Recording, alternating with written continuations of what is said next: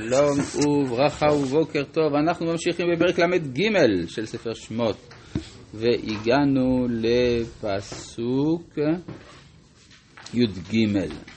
אה, כן, אז אה, רק להשלים אה, מה שלא הספקנו אתמול בשניות האחרונות, משה, אומרים ראשי, המקובלים ראשי תיבות, משה שת הבל, כן, זה הגלגולים שהוא עבר.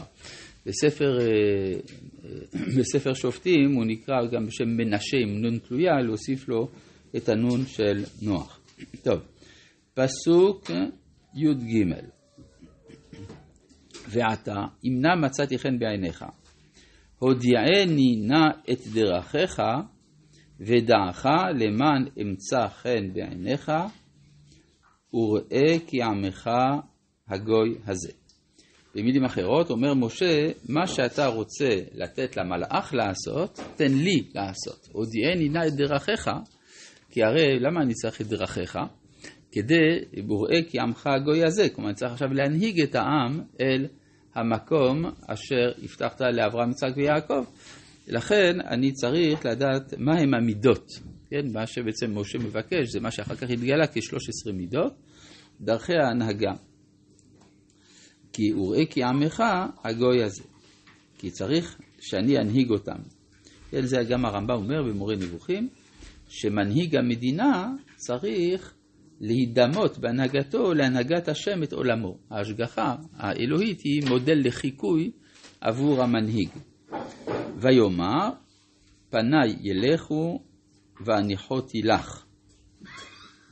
הוא אומר, אה, אתה בעצם תהיה המלאך. כן? פניי ילכו, אני באמת הולך, כלומר פניי כעסי, כן? אחת, אחת המשמעויות של המילה פנים זה, אה, זה לשון כעס, כן? פני השם בעושה רע. כן? אז גם פניי ילכו, והניחותי לך, אתה תהיה במקום. אז בעצם פה יש הסכמה של הקדוש ברוך הוא לבקשה של משה, מצד שני, הבקשה הזאת יש בה גם צד גרוע, שכאילו הקדוש ברוך הוא מסלק את שכינתו מישראל, הוא מנהיג על ידי שליח. ויאמר, ויאמר אליו, אם אין פניך הולכים, אל תעלנו מזה. אז פה הביטוי פניך הולכים, אין משמעותו כמו בפסוק הקודם, פניי ילכו. זה קצת, קצת אה, מבלבל לכאורה הפסוקים. כי הוא אומר, אם אין פניך הולכים, כלומר, הולכים איתנו. כן, כמו שכתוב בהמשך, עלו בלכתך עמנו. אם אין פניך הולכים, אל תעלינו מזה, כלומר שלא נצא מן המקום הזה, אנחנו רוצים שתבוא איתנו. כן. למה גם ברבים הולכים, קודם זה היה ביחיד? למה, מה אתה אומר? זה ברבים הולכים, קודם השם שאמר את זה, זה היה ביחיד. לא. לא. לפני כן הוא אומר פניי ילכו. זה גם לשון רבים. כן? פנים זה תמיד לשון רבים. ובמה יוודע איפה כי מצאתי חן בעיניך אני ועמך. זאת אומרת, בעצם מה שאתה אומר זה ש... משה הרי אומר, כיוון שמצאתי חן בעיניך, עשה כך וכך. אז הקדוש ברוך הוא אומר, בסדר, אז אתה תקבל. הוא אומר, לא, לא, אני עושה אני ועמך, ש, אה, שנמצא כולנו חן בעיניך ביחד, ולא להפריד את משה מן העם. שוב, זה אותו סוג של ניסיון שהיה מקודם. אז ומה יוודע איפה כי מצאתי חן בעיניך אני ועמך, הלא בלכתך עמנו, ונפלינו אני ועמך מכל העם אשר על פני האדמה. יש בחז"ל, מה זאת אומרת ונפלינו אני ועמך?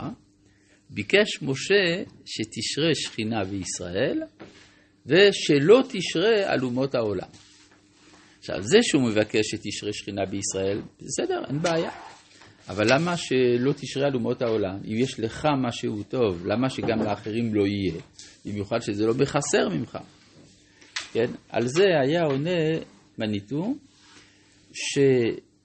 שההשגחה, או השראת השכינה אצל האומות, חייבת להיות נסתרת מן האומות עצמן. מדוע? משום שאם למשל עשו היה יודע במה הוא צודק בהנהגה האלוהית, אז לא היינו יכולים לעמוד נגדו. כלומר, כיוון שהאומות הן פעמים רבות אויבות לנו, אז אם תשרה שכינה אצלם, תהיה להם כזאת ודאות של צדקתם, שלעולם לא נוכל לחיות איתם בשלום. לכן צריך שיהיה הדבר הזה נסתר. עכשיו, האם זה אומר שאין בכלל שכינה אצל האומות? בפרשת ניצבים כותב רש"י על הפסוק ושב השם את שבותיך, שהקדוש ברוך הוא מחזיר את שכינתו יחד עם שיבת בני ישראל, ואף אצל שאר האומות מצינו כן, ושבתי את שבות בני עמון. אז יש גם צד של השראת שכינה באומות, רק שזה פחות גלוי. כן, זה כמו השאלה לגבי תחילת התורה, אה, רש"י כותב שמה שפתחה התורה בבראשית, זה כדי לומר שכל הארץ של הקדוש ברוך הוא נתנה לאשר ישר בעיניו. על איזה ארץ הוא מדבר? אז לפי רש"י מדובר על ארץ ישראל, לפי הרמב"ן מדובר על כל הארצות. כלומר, מה שנכון לגבינו שהארץ ניתנת כאשר אנחנו ישרים, כי אנחנו זכאים לה, אז הדבר הזה הוא כלל אוניברסלי ששייך לכל האומות כולן. אלא מה? האם זה באמת מחלוקת בין רש"י לרמב"ן? נראה לי שלא. כי האופן שבו הקדוש ברוך הוא מנחיל את הארצות לעמים איננו גלוי, כלומר היסוד המוסרי לא תמיד גלוי שם, ולכן אה, רש"י התמקד בישראל. ובמה, אה, כן, ויאמר השם אל משה, גם את הדבר הזה אשר דיברת העשה. מה זה הדבר הזה שדיברת? שיוודע כיצד אני ועמך, כן, אני ועם, כלומר שמשה ביקש שגם הוא וגם עם ישראל ייראה שמוצאים חן בעיני השם, אבל יש כאן צמצום של ההסכמה, כי מצאת חן בעיניי וידעך בשם. זאת אומרת, בכל זאת, כיוון שהעם במצב של חטא, אז המיקוד של הידיעה, ידיע, ידיעת השם ומציאת חן בעיני השם, זה כלפי משה בלבד. ויאמר, ויאמר. כן. בעצם יש הסכמה לשיטה של משה, שהוא צריך להנהיג את העם. כן, לא, הוא מסכים, במקום המלאך זה יהיה משה.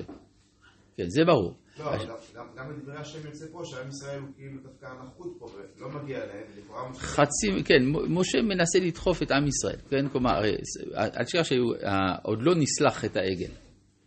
כן, אז לכן משה הוא במצב לא פשוט, שמצד אחד בתור כמין כהן גדול הוא צריך לעשות כל העבודה, מצד שני הוא לא רוצה להיפרד מן האומה. אז יש פה משחק, שאומר אני ועמך, מצאני, מצאתי חן בעיניך אני ועמך, והקדוש ברוך הוא אומר לו, מצאת חן בעיניי. כן? כלומר, יש פה נזיפה כלפי העם, בשלב הזה. בסדר? הרב, כן. יש לי שאלה. כן? שבהתחלה, הודיענה את אמצא חן בעיניך, למה הוא לא ברבים? למה? כשאמצא חן, הוא לא מבטא את זה לכלל עם ישראל. כן, בהתחלה הוא כן, בפסוק ט"ז אומר, מצאתי חן בעיניך, אני ועמך. כן, ברור. אחר כך הקדוש ברוך הוא מתקן אותו. י"ח ויאמר הראני נא את כבודיך. טוב, הפסוק הזה יצר הרבה שאלות של פרשנות. מה ביקש משה? מה זה ויאמר הראני נא את כבודיך? אפשר לומר שמשה ביקש, הרמב"ם בעצמו מתלבט בפרשנות הפסוק הזה, נותן שני פירושים שונים. הפירוש האחד, שמשה רצה להכיר את העצמות האלוהית. כי אחת הפרשנויות של המילה כבוד. אם אני אומר כבודו ישב, אני מתכוון לא מישהו אחר מאשר אתה. רק שעם לשון כבוד, אז אומרים כבודו. אז גם כן, ארינה את כבודך, אריני את עצמך. עכשיו, נשאלת השאלה, מה פירוש הדבר הזה? וכי משה לא ידע מה שכל אה, סטודנט לפילוסופיה בסמסטר ראשון יודע, שאי אפשר להשיג את העצמות האלוהית. זו שאלה אה. מה אתה אומר? יש לי הסבר. אה. הוא רצה להרגיש קרוב מאוד לקדוש ברוך הוא. כן, זה פירוש אחד. להגיע ממש לקרבה מאוד. כן, השאלה היא מה זה הרינה את כבודיך. אז וכי משה לא יודע את הדבר הפשוט הזה. אלא יש לנו... מה? אחרי שהוא היה עלה למעלה, והיה 40 יום, היה צריך עוד איזה קרבה מיוחדת שהוא כן. לא חווה משה רבנו? כן, כנראה. אז מה, מהי הקרבה הזאת שהוא מבקש, כן? הרי, אז יש שני פירושים. הפירוש האחד זה שהוא רצה להכיר את עצמות השם, ועל זה יש לנו קושייה. הקושייה השנייה, האפשרות השנייה זה שהוא רצה לראות את האור הנברא, הנגלה אל הנביאים. למה הוא רצה לדעת את זה? כדי לפתור את שאלת צדיק ורע לו, ונמשיך בפעם הבאה.